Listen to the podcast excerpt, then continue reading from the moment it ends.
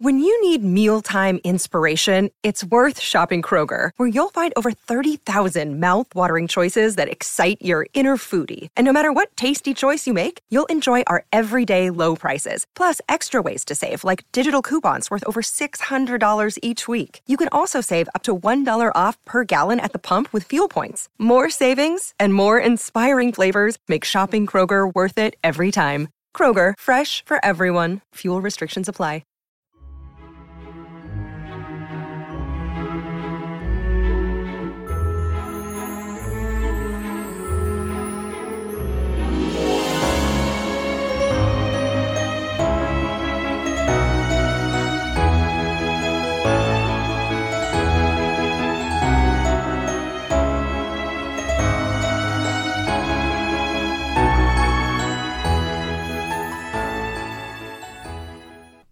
Welcome back, everyone, to 1001 Classic Short Stories and Tales. This is your host, John Hagedorn.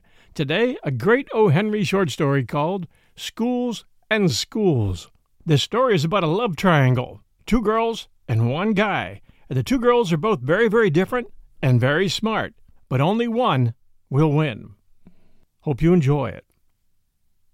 And now, part one of Schools and Schools. Old Jerome Warren lived in a $100,000 house at 35 East 50 So Forth Street. He was a downtown broker, so rich that he could afford to walk, for his health, a few blocks the direction of his office every morning, and then call a cab. He had an adopted son, the son of an old friend named Gilbert. Cyril Scott could play him nicely, He was becoming a successful painter as fast as he could squeeze the paint out of his tubes. Another member of the household was Barbara Ross, a step-niece. Man is born to trouble, so, as old Jerome had no family of his own, he took up the burdens of others. Gilbert and Barbara got along swimmingly. There was a tacit and tactical understanding all round that the two would stand up under a floral bell some high noon, and promise the minister to keep old Jerome's money in a state of high commotion. But at this point, complications must be introduced. Thirty years before, when old Jerome was young Jerome, there was a brother of his named Dick. Dick went west to seek his, or somebody else's, fortune. Nothing was heard of him until one day old Jerome had a letter from his brother. It was badly written on ruled paper that smelled of salt bacon and coffee grounds. The writing was asthmatic, and the spelling of St. Vitusy. It appeared that instead of Dick having forced fortune to stand and deliver, he had been held up himself, had made to give hostages to the enemy. That is, as his letter disclosed, he was on the point of pegging out with a complication of disorders that even whiskey had failed to check. All that his thirty years of prospecting had netted him was one daughter, nineteen years old, as per invoice, whom he was shipping east, charges prepaid, for Jerome to clothe, feed, educate, comfort, and cherish for the rest of her natural life, or until matrimony should them part. Old Jerome was a boardwalk. Everybody knows that the world is supported by the shoulders of Atlas, and that Atlas stands on a rail fence, and that the rail fence is built on a turtle's back. Now the turtle has to stand on something, and that is a boardwalk made of men like old Jerome. I do not know whether immortality shall accrue to man, but if not so, I would like to know when men like old Jerome get what is due them. They met Nevada Warren at the station, she was a little girl, deeply sunburned and wholesomely good looking, with a manner that was frankly unsophisticated, yet one that not even a cigar drummer would intrude upon without thinking twice. Looking at her, somehow you would expect to see her in a short skirt and leather leggings, shooting glass balls or taming mustangs. But in her plain white waist and black skirt, she sent you guessing again. With an easy exhibition of strength, she swung along a heavy valise which the uniformed porters tried in vain to wrest from her. I am sure we shall be the best of friends, said Barbara, pecking at the firm, sunburned cheek. I hope so, said Nevada. Dear little niece, said old Jerome, you are as welcome to my home as if it were your father's own. Thanks, said Nevada. And I'm going to call you cousin, said Gilbert, with his charming smile. Take the valise, please, said Nevada. It weighs a million pounds. It's got samples from six of Dad's old mines in it, she explained to Barbara. I'd calculate they assay about nine cents to the thousand tons, but I promised him I'd bring them along. Part 2 It is a common custom to refer to the usual complication between one man and two ladies, or one lady and two men, or a lady and a man and a nobleman, or, well, any of those problems, as the triangle. But they are never unqualified triangles. They are always isosceles, never equilateral. So upon the coming of Nevada Warren, she and Gilbert and Barbara Ross lined up into such a figurative triangle, and of that triangle Barbara formed the hypotenuse. One morning old Jerome was lingering along after breakfast over the dullest morning paper in the city before setting forth to his downtown flytrap. He had become quite fond of Nevada, finding in her much of his dead brother's quiet independence and unsuspicious frankness. A maid brought in a note for Miss Nevada Warren. A messenger boy delivered it at the door, please, she said. He's waiting for an answer. Nevada, who was whistling a Spanish waltz between her teeth and watching the carriages and autos roll by in the street, took the envelope. She knew it was from Gilbert before she opened it, by the little gold palette in the upper left hand corner. After tearing it open, she pored over the contents for a while, absorbedly. Then, with a serious face, she went and stood at her uncle's elbow. Uncle Jerome, Gilbert is a nice boy, isn't he? Why, bless the child, said old Jerome, crackling his paper loudly. Of course he is. I raised him myself. He wouldn't write anything to anybody that wasn't exactly I mean that everybody couldn't know and read, would he? I'd just like to see him try it, said Uncle, tearing a handful from his newspaper. Why, what? Read this note he just sent me, Uncle, and see if you think it's all right and proper. You see, I don't know much about city people and their ways. Old Jerome threw his paper down and set both his feet upon it. He took Gilbert's note and fiercely perused it twice, and then a third time. Why, child, said he, you had me almost excited, although I was sure of that boy. He's a duplicate of his father, and he was a gilt edged diamond. He only asks if you and Barbara will be ready at four o'clock this afternoon for an automobile drive over to Long Island. I don't see anything to criticize in it except the stationery. I always did hate that shade of blue. Would it be all right to go? asked Nevada, eagerly. Yes, yes, yes, child, of course. Why not? Still, it pleases me to see you so careful and candid. Go, by all means. I didn't know, said Nevada, demurely. I thought I'd ask you. Couldn't you go with us, Uncle? I? No, no, no. I've ridden once in a car that boy was driving. Never again. But it's entirely proper for you and Barbara to go. Yes, but I will not. No, no, no, no. Nevada flew to the door and said to the maid, You bet we'll go. I'll answer for Miss Barbara. Tell the boy to say to Mr. Warren, You bet we'll go. Nevada, called old Jerome. Pardon me, my dear, but wouldn't it be as well to send him a note in reply? Just a line would do. No, I won't bother about that, said Nevada gaily. Gilbert will understand. He always does. I never rode in an automobile in my life, but I've paddled a canoe down Little Devil River through the Lost Horse Canyon, and if it's any livelier than that, I'd like to know. We'll return with our story and part three right after these sponsor messages. And now, part three. Two months are supposed to have elapsed. Barbara sat in the study of the hundred thousand dollar house.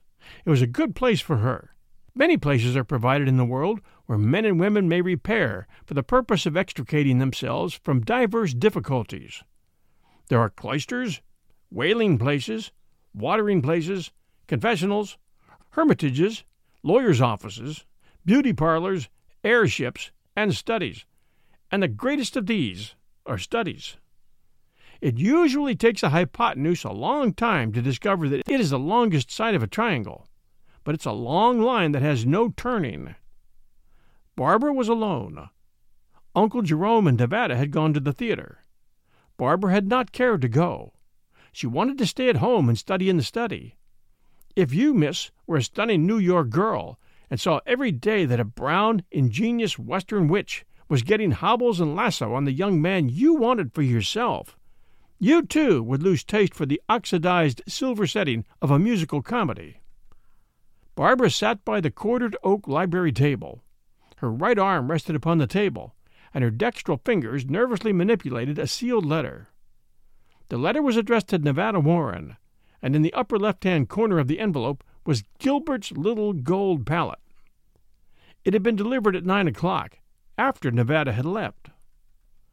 Barbara would have given her pearl necklace to know what the letter contained, but she could not open and read it by the aid of steam, or a pen handle, or a hairpin, or any of the generally approved methods, because her position in society forbade such an act. She had tried to read some of the lines of the letter by holding the envelope up to a strong light and pressing it hard against the paper, but Gilbert had too good a taste in stationery to make that possible.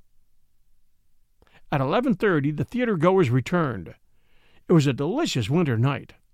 Even so far as from the cab to the door, they were powdered thickly with the big flakes downpouring diagonally from the cast. Old Jerome growled good naturedly about villainous cab service and blockaded streets. Nevada, colored like a rose, with sapphire eyes, babbled of the stormy nights in the mountains around Dad's cabin. During all these wintry apostrophes, Barbara, cold at heart, sawed wood, the only appropriate thing she could think of to do. Old Jerome went immediately upstairs to hot water bottles and quinine. Nevada fluttered into the study, the only cheerfully lighted room, subsided into an armchair, and, while at the interminable task of unbuttoning her elbow gloves, gave oral testimony as to the demerits of the show. Yes, I think Mr. Fields is really amusing, sometimes, said Barbara. Here's a letter for you, dear, that came by special delivery just after you had gone. Who is it from? asked Nevada, tugging at a button.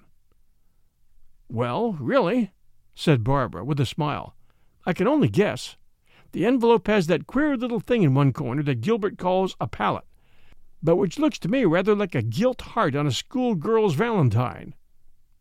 I wonder what he's writing to me about, remarked Nevada, listlessly. We're all alike, said Barbara, all women. We try to find out what is in a letter by studying the postmark. As a last resort, we use scissors and read it from the bottom upward. Here it is. She made a motion as if to toss the letter across the table to Nevada. Great catamounts! exclaimed Nevada. These centerfire buttons are a nuisance. I'd rather wear buckskins.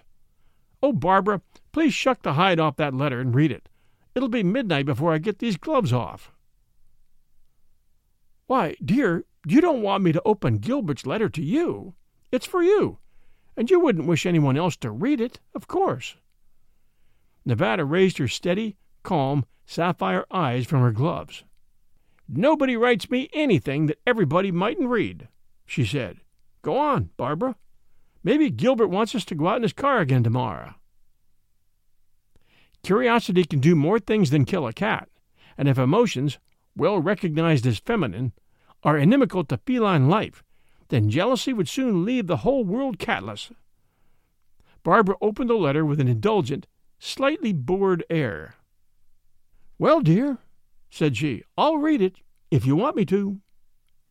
She slit the envelope and read the missive with swift traveling eyes, read it again, and cast a quick, shrewd glance at Nevada, who, for the time, seemed to consider gloves as the world of her interest, and letters from rising artists as no more than messages from Mars. For a quarter of a minute, Barbara looked at Nevada with a strange steadfastness, and then a smile so small that it widened her mouth only the sixteenth part of an inch, and narrowed her eyes no more than a twentieth, flashed like an inspired thought across her face. Since the beginning, no woman has been a mystery to another woman. Swift as light travels, each penetrates the heart and mind of another sifts her sister's words of their cunningest disguises, reads her most hidden desires, and plucks the sophistry from her wiliest talk like hairs from a comb, twiddling them sardonically between her thumb and fingers before letting them float away on the breezes of fundamental doubt. Long ago, Eve's son rang the doorbell of the family residence in Paradise Park, bearing a strange lady on his arm, whom he introduced. Eve took her daughter in law aside and lifted a classic eyebrow. The land of Nod, said the bride, languidly flirting the leaf of a palm. I suppose you've been there, of course? Not lately, said Eve, absolutely unstaggered. Don't you think the apple sauce they serve over there is execrable? I rather like that mulberry leaf tunic effect, dear. But of course, the real fig goods are not to be had over there. Come over behind this lilac bush while the gentleman split a celery tonic. I think the caterpillar holes have made your dress open a little in the back. So, then and there, according to the records, was the alliance formed by the only two who's who ladies in the world. Then it was agreed that woman should forever remain as clear as a pane of glass, though glass was yet to be discovered, to other women, and that she should palm herself off on a man as a mystery. Barbara seemed to hesitate. Really, Nevada, she said, with a little show of embarrassment, you shouldn't have insisted on my opening this. I'm sure it wasn't meant for anyone else to know. Nevada forgot her gloves for a moment. Then read it aloud, she said. Since you've already read it, what's the difference? If Mr. Warren has written to me something that anyone else oughtn't to know, that's all the more reason why everybody should know it. Well, said Barbara, this is what it says Dearest Nevada, come to my studio at twelve o'clock tonight. Do not fail. Barbara rose and dropped the note in Nevada's lap. I'm awfully sorry, she said, that I knew. It isn't like Gilbert. There must be some mistake. Just consider that I am ignorant of it, will you, dear? I must go upstairs now. I have such a headache. I'm sure I don't understand the note. Perhaps Gilbert has been dining too well, and will explain. Good night. Part 4 Nevada tiptoed to the hall and heard Barbara's door close upstairs. The bronze clock in the study told the hour of twelve was fifteen minutes away. She ran swiftly to the front door and let herself out into the snowstorm. Gilbert Warren's studio was six squares away. By aerial ferry, the white, silent forces of the storm attacked the city from beyond the sullen East River. Already the snow lay a foot deep on the pavements the drifts heaping themselves like scaling ladders against the walls of the besieged town. The avenue was as quiet as a street in Pompeii. Cabs now and then skimmed past like white winged gulls over a moonlit ocean, and less frequent motor cars, sustaining the comparison, hissed through the foaming waves like submarine boats on their jocund, perilous journeys. Nevada plunged like a wind driven storm petrel on her way. She looked up at the ragged sierras of cloud capped buildings that rose above the streets, shaded by the night lights and the congealed vapors to gray, drab, ashen, lavender, dun, and cerulean tints. They were so like the wintry mountains of her western home that she felt a satisfaction such as the hundred thousand dollar house had seldom brought her. A policeman caused her to waver on a corner, just by his eye and weight. Hello, Mabel, said he. Kind of late for you to be out, ain't it? I, I'm just going to the drug store, said Nevada, hurrying past him. The excuse serves as a passport for the most sophisticated. Does it prove that woman never progresses, or that she sprang from Adam's rib, full fledged in intellect and wiles? Turning eastward, the direct blast cut down Nevada's speed one half. She made zigzag tracks in the snow, but she was as tough as a pinyon sapling, and bowed to it as gracefully. Suddenly the studio building loomed before her, a familiar landmark, like a cliff above some well remembered canyon. The haunt of business and its hostile neighbor, art, was darkened and silent. The elevator stopped at ten. Up eight flights of Stygian stairs Nevada climbed, and rapped firmly at the door numbered 89. She had been there many times before, with Barbara and Uncle Jerome. Gilbert opened the door. He had a crayon pencil in one hand, a green shade over his eyes, and a pipe in his mouth. The pipe dropped to the floor. Am I late? asked Nevada. I came as quick as I could. Uncle and me were at the theater this evening. Here I am, Gilbert. Gilbert did a Pygmalion and Galatea act. He changed from a statue of stupefaction to a young man with a problem to tackle. He admitted Nevada, got a whisk broom, and began to brush the snow from her clothes. A great lamp with a green shade hung over an easel where the artist had been sketching in crayon. You wanted me, said Nevada simply, and I came. You said so in your letter. What did you send for me for? You read my letter? inquired Gilbert, sparring for wind. Barbara read it to me. I saw it afterward. It said, Come to my studio at twelve tonight, and do not fail. I thought you were sick, of course, but you don't seem to be. Aha, said Gilbert, irrelevantly. I'll tell you why I asked you to come, Nevada. I want you to marry me immediately, tonight. What's a little snowstorm? Will you do it? You might have noticed that I would long ago, said Nevada, and I'm rather stuck on the snowstorm idea myself. I surely would hate one of these flowery church noon weddings. Gilbert, I didn't know you had grit enough to propose it this way. Let's shock 'em. It's our funeral, ain't it? You bet, said Gilbert. Where did I hear that expression? He added to himself, Wait a minute, Nevada. I want to do a little phoning. He shut himself in a little dressing room and called upon the lightnings of tile heavens, condensed into unromantic numbers and districts. That you, Jack? You confounded sleepyhead? Yes, wake up. This is me, or I, or, or bother the difference in grammar. I'm going to be married. Right away. Yes. Wake up your sister. Don't answer me back. Bring her along, too. You must. Remind Agnes of the time I saved her from drowning in Lake Ronkonkoma. I know it's caddish to refer to it, but she must come with you. Yes, Nevada is here, waiting. We've been engaged quite a while. Some opposition among the relatives, you know, and we have to pull it off this way. We're waiting here for you. Don't let Agnes outtalk you. Bring her. You will? Good old boy. I'll order a carriage to call for you. Double quick time. Confound you, Jack. You're all right. Gilbert returned to the room where Nevada waited. My old friend, Jack Peyton, and his sister were to have been here at a quarter to twelve, he explained. But Jack is so confoundedly slow. I've just phoned them to hurry. They'll be here in a few minutes. I'm the happiest man in the world, Nevada. What did you do with the letter I sent you today? I've got it cinched right here, said Nevada, pulling it out from beneath her upper cloak. Gilbert drew the letter from the envelope and looked it over carefully. Then he looked at Nevada thoughtfully. Didn't you think it rather queer that I should ask you to come to my studio at midnight? he asked.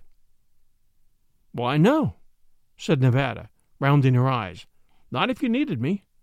Out west, when a pal sends you a hurry call, ain't that what you say here? We get there first and talk about it after the row is over. And it's usually snowing there, too, when things happen. So, no, I didn't mind. Gilbert rushed into another room and came back burdened with overcoats warranted to turn wind, rain, or snow. Put this raincoat on, he said, holding it for her. We have a quarter of a mile to go. Old Jack and his sister will be here in a few minutes. He began to struggle into a heavy coat. Oh, Nevada, he said. Just look at the headlines on the front page of that evening paper on the table, will you? It's about your section of the West, and I know it'll interest you.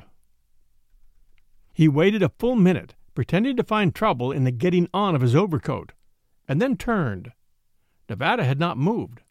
She was looking at him with strange and pensive directness. Her cheeks had a flush on them beyond the color that had been contributed by the wind and the snow, but her eyes were steady.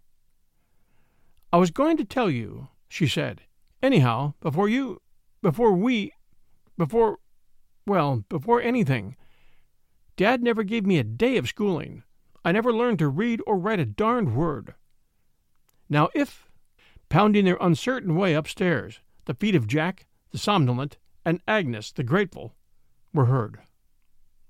Part 5 when Mr. and Mrs. Gilbert Warren were spinning softly homeward in a closed carriage after the ceremony, Gilbert said, Nevada, would you really like to know what I wrote you in the letter that you received tonight? Fire away, said his bride. Word for word, said Gilbert.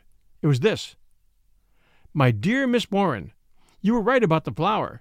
It was a hydrangea, and not a lilac. All right, said Nevada, but let's forget it.